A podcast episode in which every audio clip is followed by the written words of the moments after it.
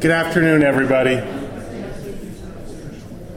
My name is Michael Suarez, and as the director of Rare Book School, I have the great privilege of hosting today the Sol M. and Mary Ann O'Brien Malkin Lecture in Bibliography at Rare Book School. Uh, this is the, the one named lecture we have at the school, and it's named for the two founding editors of A.B. Bookman's Weekly, which from 1948 to 1999 was among the most important journals in the antiquarian bookselling world. Covering book collecting and research librarianship, as well as used and rare book selling, the journal was consistently full of trade news of interest to dealers, collectors, and librarians. Everybody read a copy. In 1984, Mary Ann Malkin began to support an annual lecture in honor of her husband, Sol Malkin, in recognition of his manifold contributions to the antiquarian book trade. Michael Winship, long on the faculty of Rare Book School, gave the first Sol M. Malkin lecture in bibliography at Columbia University in December of 1985. After Sol Malkin died in 1986, a few months after Winship delivered the inaugural lecture, Mary Ann herself, uh, after, after he died, a few months later, sorry, after Sol Malkin died in 1986, Winship gave the second lecture. Mary Ann herself continued to support Rare Book School, both at Columbia and then at the University of Virginia. In the late 1990s, she allowed Rare Book School founding director Terry Belanger to change the name of the lecture to the Sol M. and Mary Ann O'Brien Malkin Lecture in Bibliography as it stands today. Until her death in 2005, Mary Ann came down from New York City to attend the annual lecture, and she left the school a significant portion of her estate, which was extremely important for the ongoing vitality of Rare Book School. She was a great friend of RBS.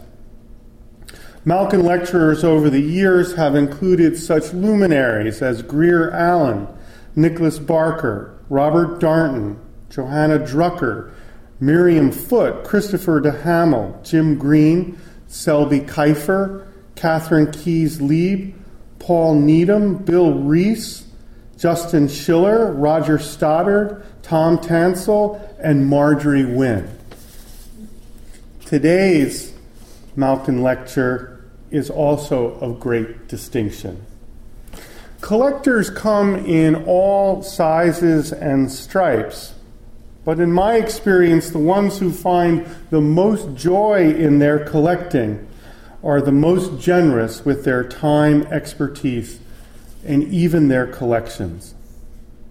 Some years ago, when Dr. Philip Maddock learned that I was studying multiple copies of John Pine's famous edition of Horace, he wrote to me to tell me that he himself owned five copies that he had collected for their Irish decorated bindings. What else? And would I like to study them? He soon was sending me snazzy pictures, not only of his own pines, but also of other noteworthy examples. Yes, all of them sporting Irish decorated bindings. That had been part of an exhibition he had curated for the Guinness Library in 2013. Later, he was identifying still other bindings for me, all Irish, from other collections. Recognizing particular tools, he could, it seemed, provide an informed attribution in less than a minute's time. Some collectors are digital Luddites, so immersed in the world of the codex that they regard the digital with grave suspicion, if not abject horror. Dr. Philip Maddock, who, as a distinguished radiation oncologist, use the affordances of the digital to help save many human lives, has also found ways to deploy digital technologies in the book world to begin to restore what was thought to be forever lost. Philip G. Maddock was born, reared, and educated in Dublin, Ireland. Listen to the man, and you know he's a dubber. He was graduated in 1967 from University College Dublin with his medical degree and undertook postgraduate training in radiation oncology.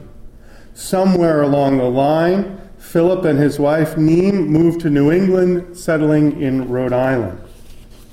His first serious antiquarian book purchase, Malton's Views of Dublin, came when he was just 19. Who knew the lad would become the foremost expert on 18th century Irish parliamentary bindings? Who knew he would come to be a mainstay of the Club of Odd Volumes in Boston? Who knew that he would be honored in Dublin for his manifold contributions to Irish binding history? Who knew the wee boy would one day grow up to be an RBS Malkin lecturer? Dr. Maddock retired from medical practice two years ago, but he has in no way slackened his pace. His Irish parliamentary bindings are currently on display at Dublin Castle as the stars of the exhibition Burning Books, June 1922, the destruction and recreation of the Irish, Irish parliamentary bookbindings. Ladies and gentlemen, I give you our Malkin Lecture for 2017, Dr. Philip Maddock.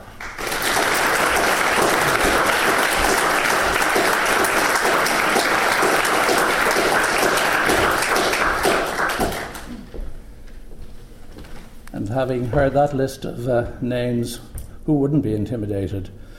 Thank you, sir, for this kind invitation, and thank you all for coming this evening. Uh, at the start of, I think was it this morning or yesterday morning, David Pearson cautioned us about uh, doing searches on the internet. He was looking for the ideal copy, the book that bibliographers all want, the ideal copy. And that's what he got. it was an English rock group. A few months ago, I was asked by a friend, could I identify this as a possible Irish binding? There was a little bit more to the picture, but no title, no author, nothing else. So I started going through my stuff, and that's definitely an Irish one. So is that one. That might be. That's definitely Irish. I thought at the time that I was shown that book that it wasn't Irish. Now I'm not sure. So I went for some extra help to the internet. And if you do a search for dolphins, that's what you'll get. if you persist with your search for dolphins, that's what you'll get.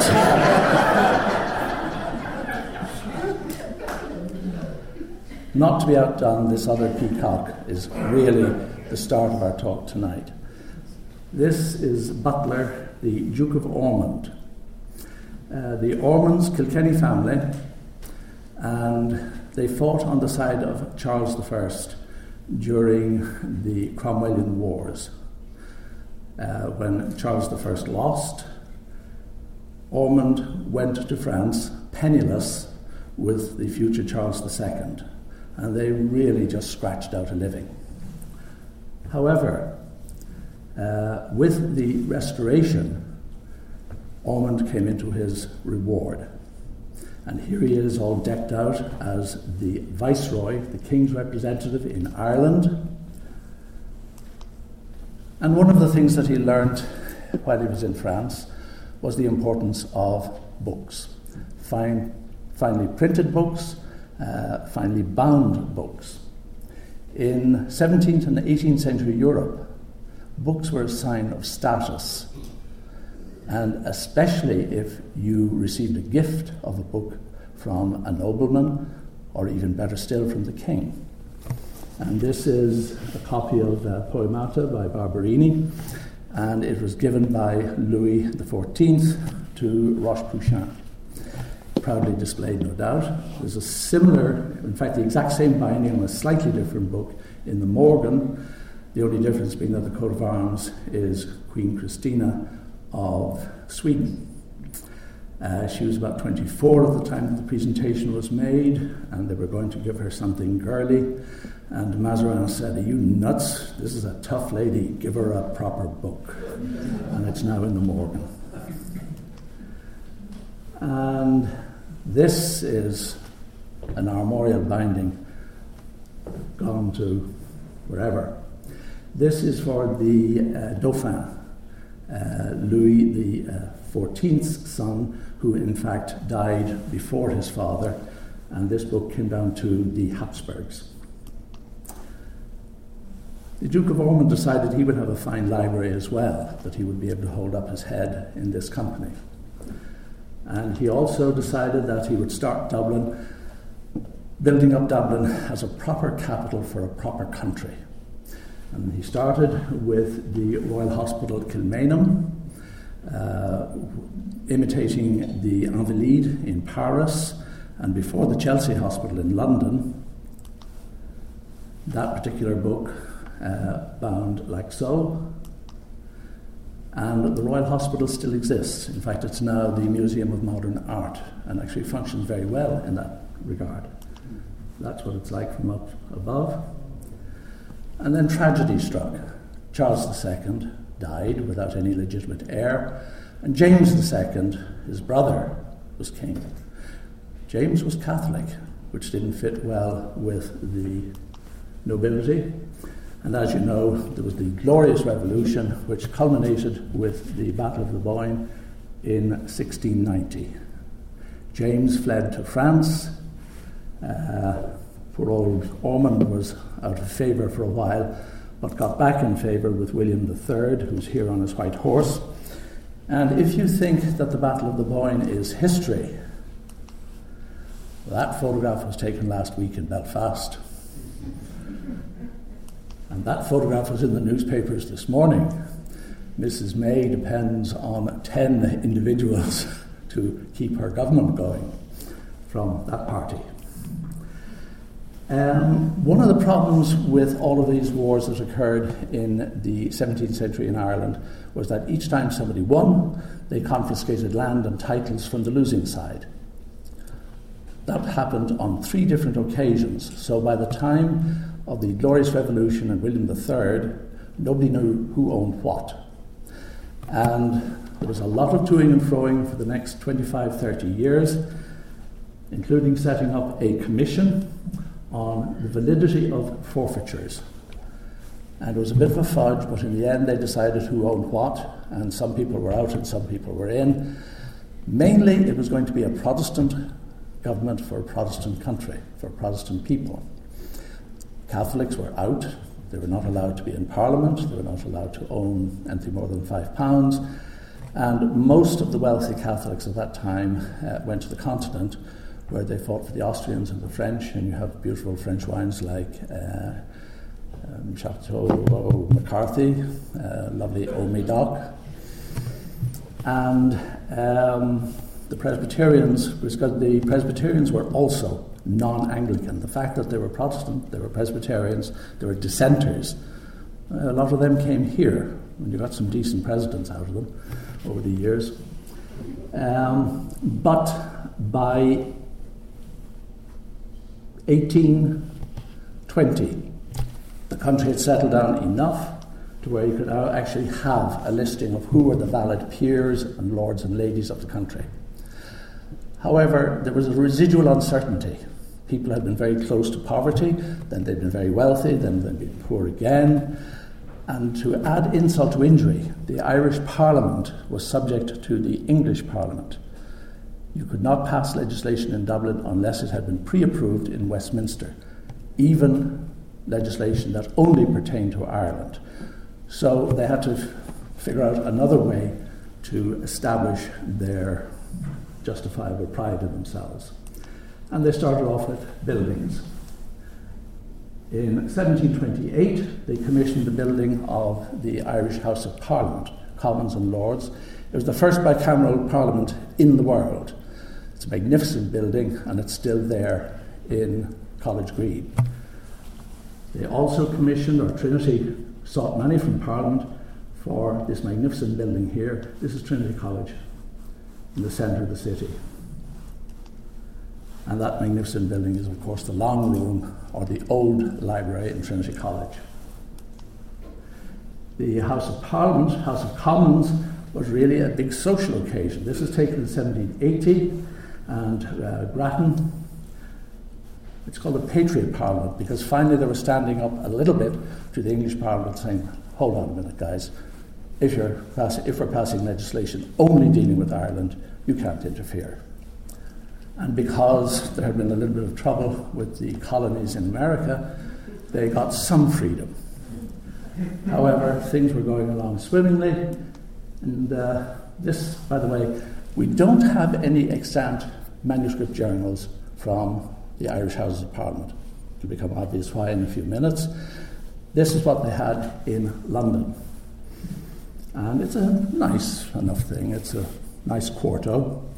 Irish Parliament decided that their records were going to be done on large folios measuring 17 by, uh, sorry, 14 by 21 inches, and they were going to be magnificently bound. And in fact, they were going to go back to the very start, to 1634, and rewrite every one of the parliamentary journals and bring them up to standard.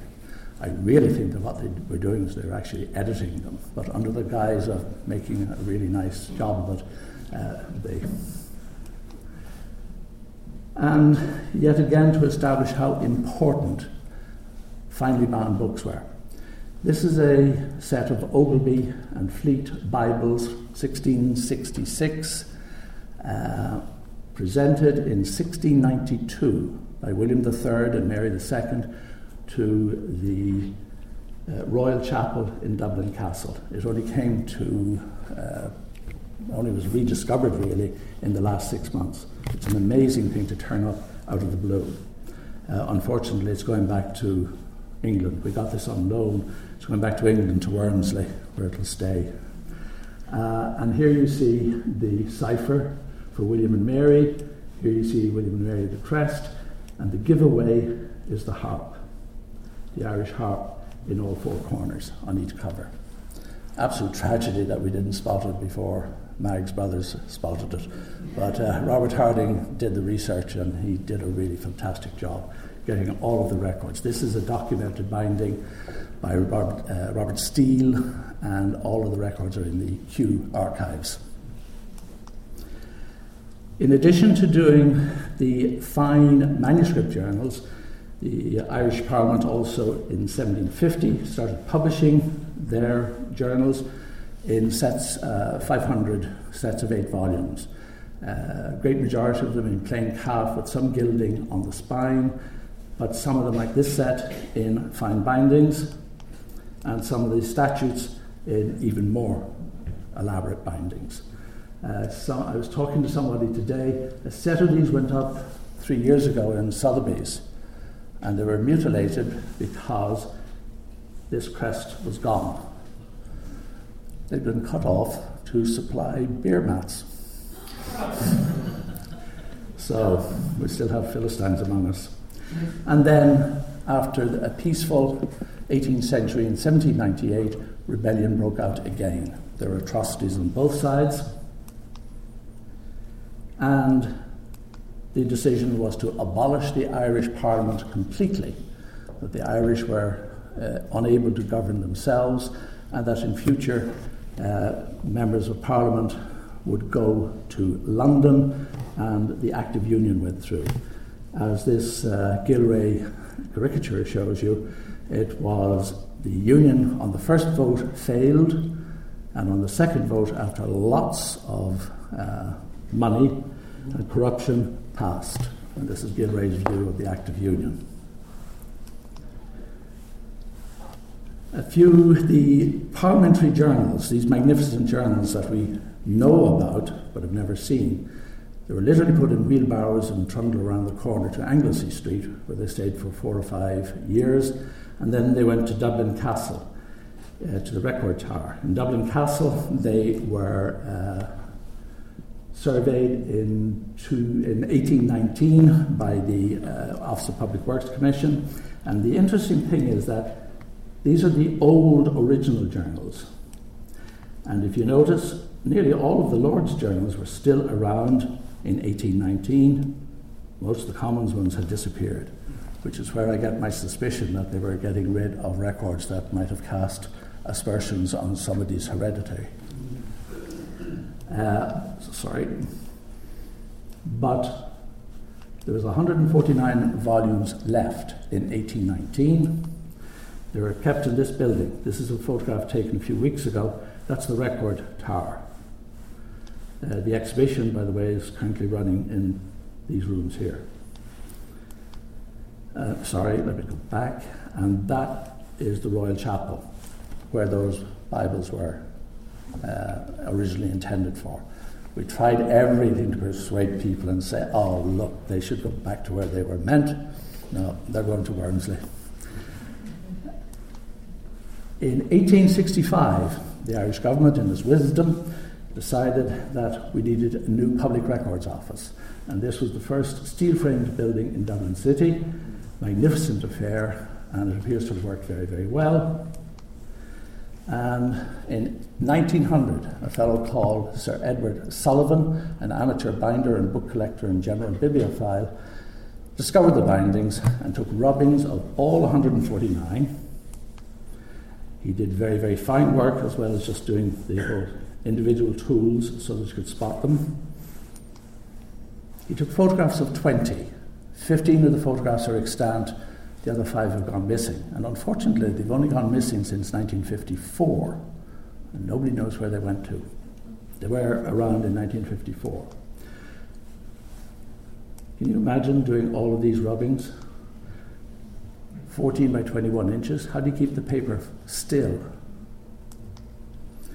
His intent was to publish a facsimile of 50 of the best bindings, and that's just one of Sullivan's bindings. He's a very accomplished binder. There's three volumes of the rubbings of his own work in the Huntington in California. Sullivan was elected president of the Sette of Odd Volumes in 1907. In 1911, he gave a talk on decorated bookbinding in Ireland, and in 1914, this book was published, the first monograph, monogram on Irish bindings. And then, yet again, tragedy strikes. The Irish Civil War in 1922, uh, the majority of the country voted in favour of the treaty with Great Britain. The treaty, in a rather crooked manner, uh, decided to partition the country. One of the uh, conditions of the treaty was that the six northern counties would remain part of the United Kingdom. A significant minority of the then IRA decided no. And they occupied the four courts, and after four or five days, the government decided no, they couldn't put up with this, and they started shelling the four courts with the result. Sorry, let me correct that. The common perception has been that one of the shells from that gun that you saw set the building on fire. Turns out, a letter came up three years ago that in fact the rebels, as they were called, had mined the whole concourse. And when they were evacuating, they blew the whole thing up. In blowing the whole thing up, that beautiful record building that's what was left. So the great majority of public records in Ireland went up in smoke, and all of the bindings were destroyed. In 1954, a chap called Maurice Craig brought out a book on Irish book bindings and reproduced Sullivan's rubbings and photographs for the first time. That was the first time I ever saw them, when I read Craig's book for the first time. I decided, hmm, maybe we can do something. And I started collecting uh, Irish books, or Irish bindings really. Some of them are published in London, some of them published in France even. Great majority published in Dublin, but they have this characteristic, rich array of tooling.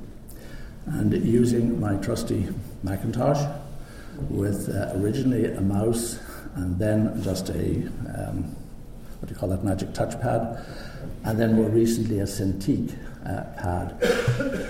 And Photoshop, I've been extracting each tool by just carefully drawing around it. Uh, to do that, you have to scan them at 1200 dpi. Anything less than that, you don't get a clear picture because these things have to be blown up to a size of about six inches before you can get the actual detail that you need. So I started abstracting each tool for each binding.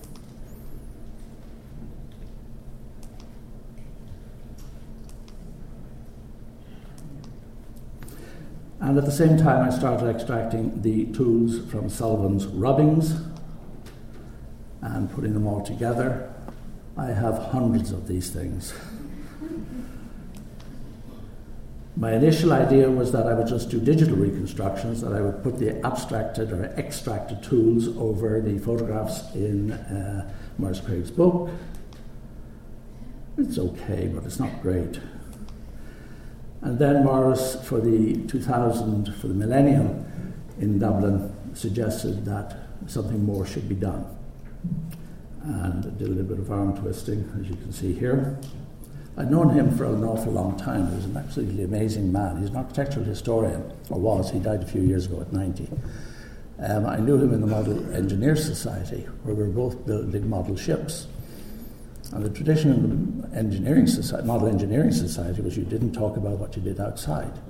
You were just Mr. Jones and Mr. Smith. So I knew this lovely man called Maurice who built model boats, and he knew this geek, this medical geek who built model ships. It wasn't until years later that we found about our combined interest in books.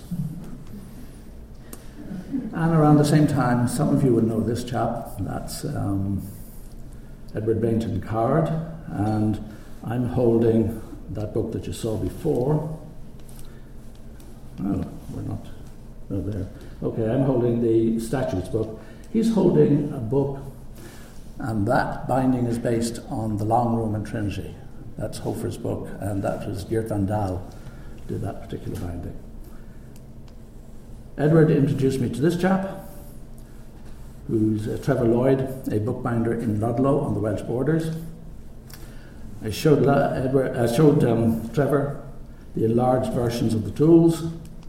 He figured out he could copy the drawings, give them to this chap, uh, who's a real Heath Robinson figure. He's an autodidact who has invented all sorts of amazing machines. And he was able to figure out a way in which he could reproduce the tools that we were showing him on these books. So we started matching tools on the photographs to tools in the books, and we now have 400. And these are the ones that are in Dublin, these ones here. Actually, I have 800. We have two sets of the uh, tools, the hand tools. Why? I'm always terrified that story about Cobden Sanderson and, isn't it Walker? Uh, where Cobden Sanderson went and threw all the matrices into the Thames. So I said, if I ever did a project that required tools or something like that, it would always be made in a, a pair of sets, so that God forbid we would fall out. I think probably because we have two sets we never have, and Trevor and I worked happily for the last 10 years on this project. There's what the tools look like in close up, they're brass. One of the issues was how do you match the tools up? That one turns out to be that one. That one there turns out to be that one there. That's not, that was a book on my shelves. Not a particularly uh, good one.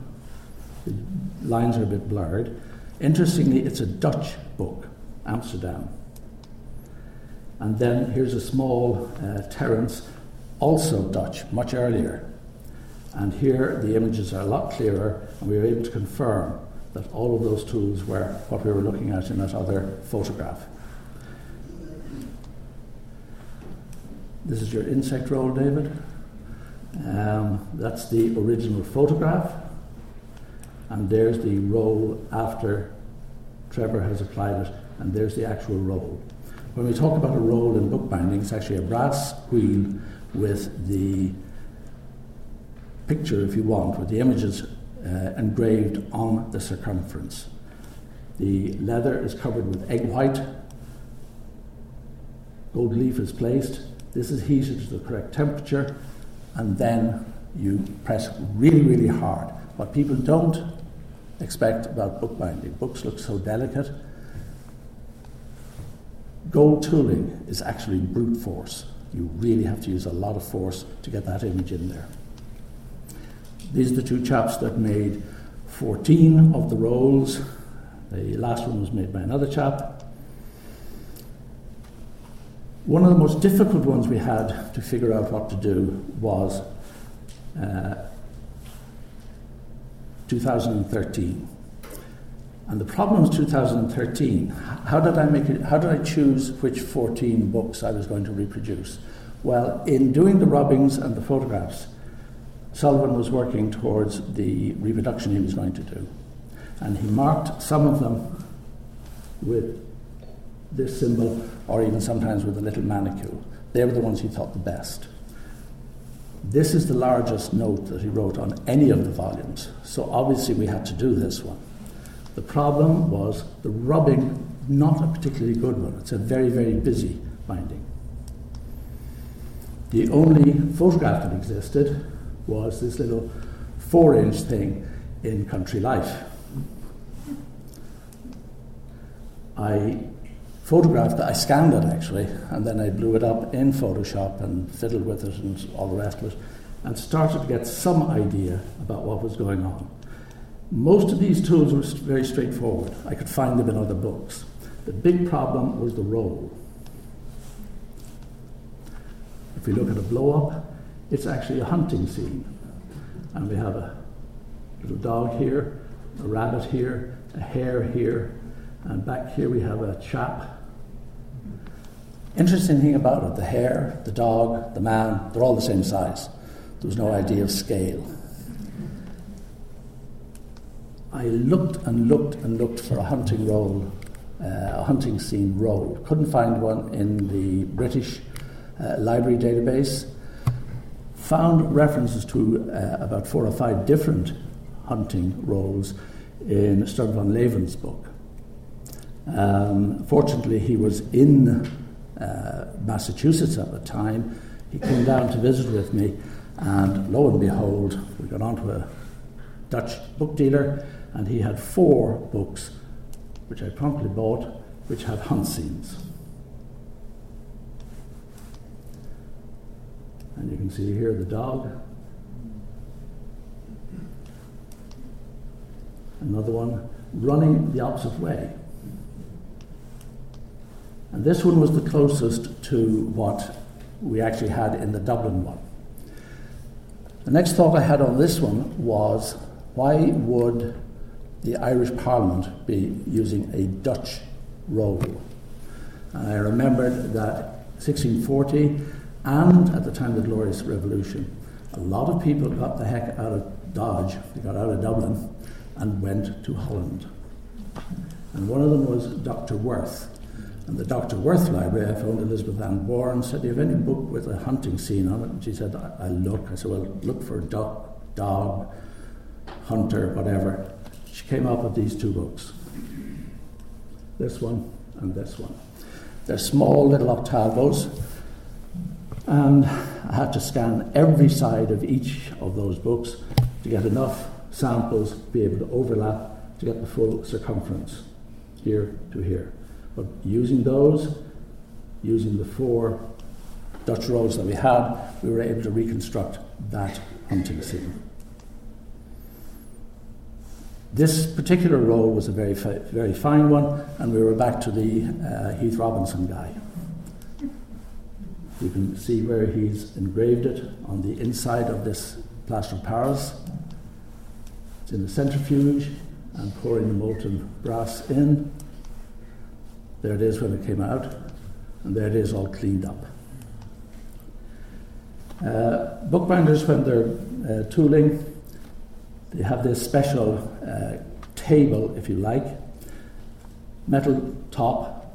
The book is tucked in underneath, and you can press all you want on the actual board that way, and it's not transmitted through into the book. Sometimes you'll pick up a prize binding that's been done by some amateur, and they put the whole book under the press, they pull down the press, and the impression goes all the way halfway through the book. You're supposed to do it this way. And this is Trevor. Some of you have not seen binding being done. And I think I have to fidget this. No, I can do it this way, I think.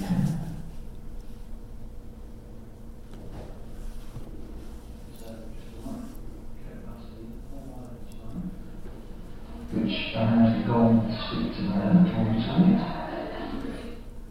the uh, Trevor's English. Um, he has first painted the back with egg white.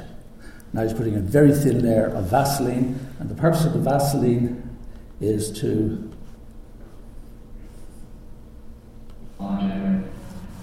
Actually, I'm going to turn that off because it's sometimes confusing. Basically, he's picking up the gold leaf. Don't do this at home. Gold leaf flies all over the place. So the gold leaf is in position.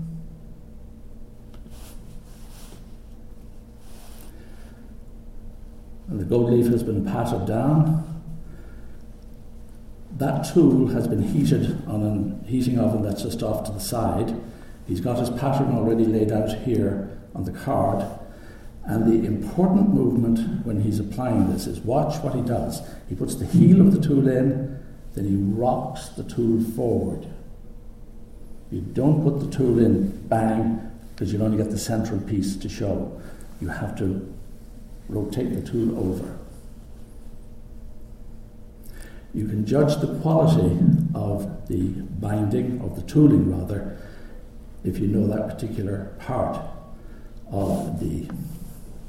And now he is getting rid of the excess gold leaf with what's called a gold rubber, which causes great hysteria in American circles. It's an eraser what the English colours are gold rubber. And there, you can do it quite vigorously. It's actually crepe rubber dissolved in uh, paraffin.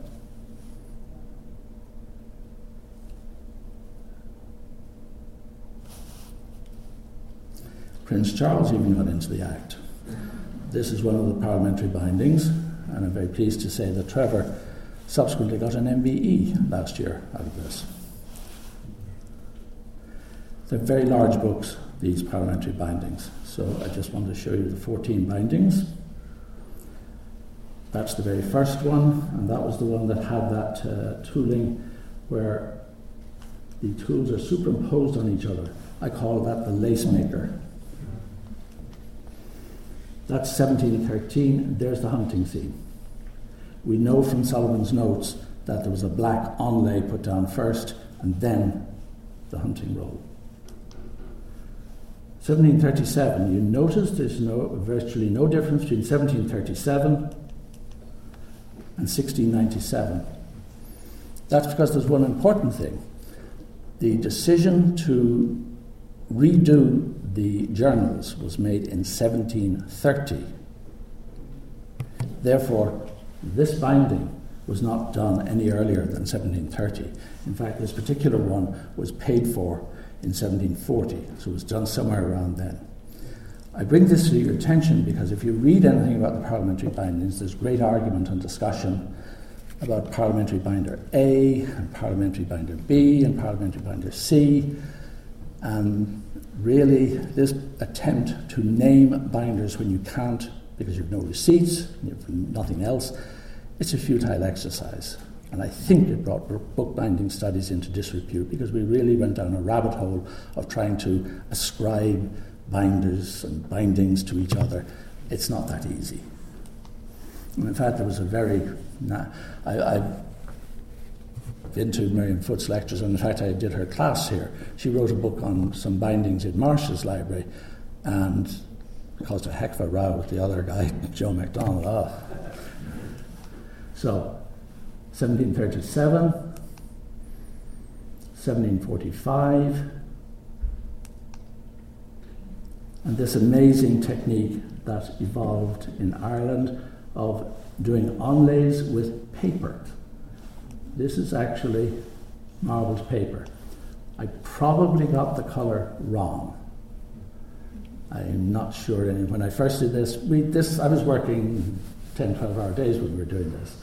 I got the colour wrong, I think. However, it's close enough. That's what the actual feather work in the centre of the book looks like. It's done with repeated application of gouges. And it's absolutely magnificent when you see it in sunlight and you tilt the book over and back.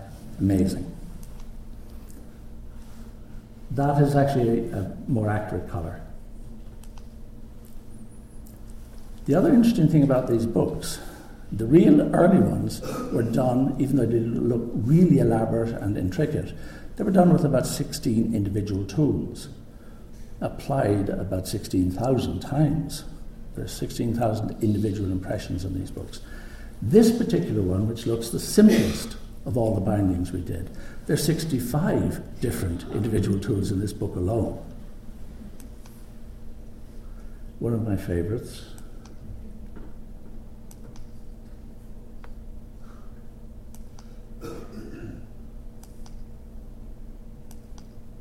Philip, which one of these are you giving to Rare Book I don't know. Impulsive generosity is a stupid disease. I think I'm going to ask Niamh to decide. Because I, um, well, I, I, there, there are two or three that I wouldn't have no problem. It's going to be very difficult for the last three. It's going to be really difficult. And that one is quite a topical one. That was Mr. Crosbie's balloon, which went up that year. So these ones, they got less adventurous, they're more classical, and in fact, that's as classical as you can get. That's pure Adams. And they got less inventive. So really, they'd run out of steam by the time. And in fact, Lords didn't do any more after 95. There were a few more commons, but uh, 1799, it all stopped no more parliamentary bindings. One of the big advantages to this whole project has been the people I've met. I've met some astonishing people. That's Maurice Craig when he was 89, and fortunately, we had done three of them uh, before he died. He died when he was 91 a few years ago. And the most amazing thing was, he said to me, Philip, I never thought I'd live to see this day, which was really heartbreaking and lovely. This is Bernard Middleton. Uh, Bernard came to the National Library and spent a couple of days looking through MS 3017. That's the great big book that Sullivan did. He pasted in all of these rubbings that he did. And Sullivan and uh, Middleton, I wish I had written down or recorded, he said something along the lines of, this guy got out. He's having a ball. and he sort of implied that he'd gotten out of jail or out of the loony bin or something. One of the things that preserved the bindings was uh, Sullivan remarks that were in Spanish leather cases. I never knew anything about Spanish leather cases, and then a bunch of them came up for auction. They're these lovely soft leather cases that precious books were kept in. Have you ever seen them? I don't know these. No. Um, things that you learn. This, I, I really would like if, when we're talking and studying bookbindings, that we don't get hung up in structural details or bookbinding details. Just let's look at bindings. This is a very interesting book. You've seen it earlier on. It's interesting because if you look carefully, uh, that tooling and that one and that one and that one. they're consistently brighter than that one, that one, and that one. And if you look at this one here, you'll see, uh, yeah, this is, by the way, the dolphin again. If you look here, single point there, do you see that? But this one down here, uh, let me find it again. Yeah, there. That's got a double point. And what has happened, if you remember when Trevor was doing the tooling, he put in the heel of the tool first, rolled it forward, and took it off. Some people are uncertain that they've used enough pressure, so they go forward and then they'll come back. But on the come back, they've rotated it just a tiny bit, and this is what you end up with. And there's a slight doubling here. So, what I did on the computer was I took away the other tools. And there's one slight error in one of, one of these applications. There's multiple errors on this tool. It's not on straight, it's lifted there, it's lifted there, it's lifted there. And there are doublers all over the place. I think what happened here is that the master finisher, master tooler, went along with this tool, put it in with the assurance that a master tooler would have, and then turned over to the apprentice and said, Now you do the other one in between. So I think when we talk about that binder A did a binding, the shop did the binding. And I think it's further supported by, if you look, there's another curiosity about this binding. That tool and that tool are the same. It's just been rotated around. They look really good. That, the opposite tool, it looks bad.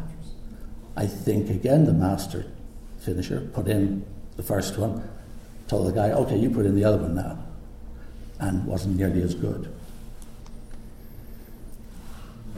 That's uh, featherwork bindings. They're very, very difficult to find. There's one in Farmleigh in the Guinness Library, there's one in Germany, uh, there's two in Rhode Island.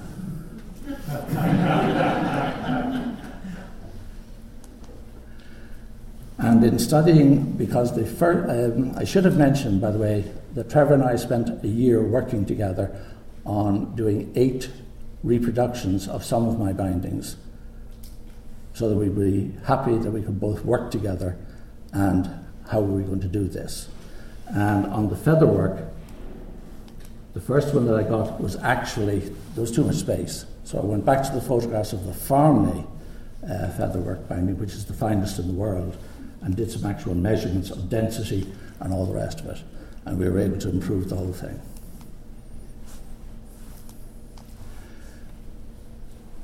David and I were talking earlier about who made these tools in the 18th century who actually made bookbinding tools. We have very little in the line of records.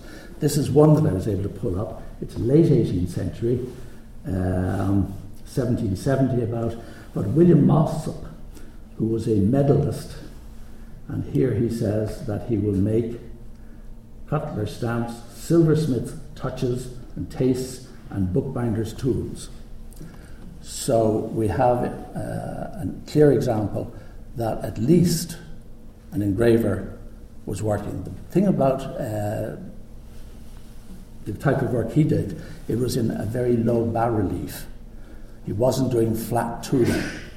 So one of the questions I have is whether, in fact, 18th century gold tooling looks as bright as it does because the tools were actually not flat tools doing an outline, but actually in bas relief of some sort. That's the sort of work that Mossop did. It's not a big stretch to say that some of those lovely roses and crests and plumage were done in a similar type of bas relief, except in intaglio instead of like that. A close up. These were called proofs, by the way. These were seal proofs, and they came in lovely little turned uh, wooden boxes and you went to your uh, die maker and you said, okay, I want to get my crest done.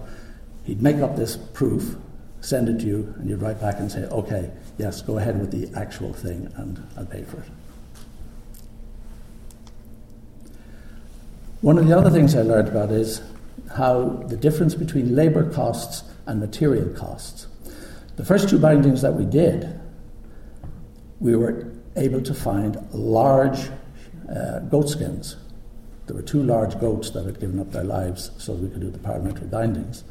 When we came to parliamentary binding number three, nobody had big goat skins. Now, we know in the 18th century that domestic animals were not as big as the ones we have now, so how did they get around it? In addition to collecting fine book bindings, I also collect bindings that are coming apart, that have been badly stored, that have been half eaten by bugs and things. And one of the printed Commons journals gave the answer. The front, spine, and the start of the back were covered. The leather was pared very thin, and then on the other piece of leather, it was also pared thin, and you had an overlap. In shipping, it's called a scarf joint. And once you see one scarf joint, you start seeing it all over the place. That's a small book. That's a tiny little octavo. It's about four by seven inches. It's actually a memorandum book. And then I started seeing little patches that are again scarf jointed in. And what that tells us is that the materials were a lot more expensive than the labour was. So, in order to get the best out of it, every little piece of leather you had, you had your apprentice practice paring leather. That particular memorandum book, uh, 1762, it has lists of all of the merchants and tradesmen in Dublin for 1762, gives their address, and tells you what they do. This fellow here is a tanner, so he's the leather guy. Don't pass up scruffy little books when you see them. This one was a $5 book, and it showed the stitching and it showed the insertion of the cords into the board. And it's not a terribly important book, it's about uh, tables of interest. Ah, but the back page, a whole price list of the memorandum books and how you can choose what quality you want. You can get one in marbled paper and glued, G L E W apostrophe D, for six and, a, six and a half pence, or one in vellum with interleaved white paper for 16 pence, etc., etc. These things are very, very difficult to come across. Do look at books when you see them. No bother with that. And that's it. Thank you very much.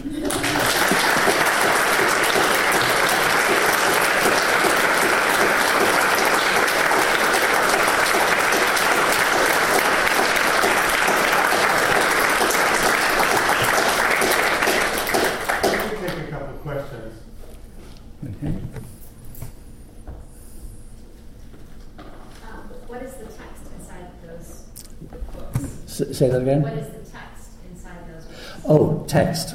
That was an interesting problem. Uh, there, we don't have, we have some idea of what was in. When I make the, when I make the comment that uh, they cleaned up the thing, that's because there was a fellow called Rowley, uh, 1850, who was commissioned to go through and do abstracts. Unfortunately, he took the wrong abstracts, offended the authorities, and got fired. So it's an incomplete record. Um, but we have the printed journals, they're boring. They're all about, um, and ju- to reproduce them just for the sake of completeness, it wasn't what was in those manuscript journals before. So the first two, I did blank paper. And that's a heart, they're the two they're getting. that was a heartbreaker because you know a blank book even when it's closed. It's not. It's sitting there silent. It's got no soul. Um, and then I thought about what would we do. In the end, I said there are only two books of Irish relevance that have uh, that are big enough for these books, and one of them is Chambers' uh, Dictionary of Civil Architecture. Now, it's a London book, and Chambers never actually came to Ireland, but he was very influential in Dublin. And the most famous jewel of architecture is the Marino, uh, Lord Charlemont's Marino in uh, Casino out in Marino. Sorry, uh, magnificent little building, and uh, Chambers designed that, and the drawings are in that book. So I hoovered up those. We, I think six of the volumes are Chambers Encyclopedia. By a weird coincidence, Sullivan's father, who was the Lord High Chancellor of Dublin, of Ireland, um, he had commissioned and put together a book on the national manuscripts of Ireland. Big, huge thing, five volume thing, and we used that for the remainder. I bought three and a half sets of that. Um, so that's hard to find too anymore, they're all gone. Uh, so, yes, the books are relevant to Irish things, but they're not the original text. There wasn't any point. It would be A, prohibitively expensive to do it, and it's already there in microfiche and, you know, so.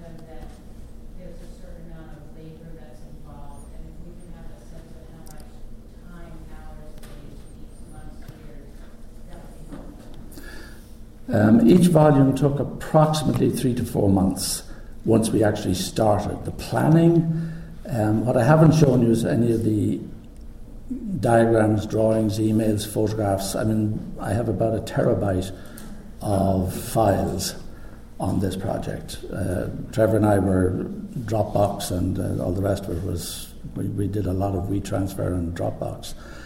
Um, it takes about three to four months once you actually start the tooling and the sewing and all the rest of it. That's not four months continuous work. Basically, this type of intense uh, work, you can only do it for about two hours at a time. And Trevor is actually visibly aged from the time he started this. And he did say he's, he's, he's very proud of this, and rightly so. But he did say to me at the reception in Dublin Castle, he said, I think we're done. I don't think we're doing any more of these. so they, they take a lot of effort. I mean, they, the least intense one had about 15,000 impressions, and the most dense one had 20,000 impressions. That's 20,000 times where you can make a mistake.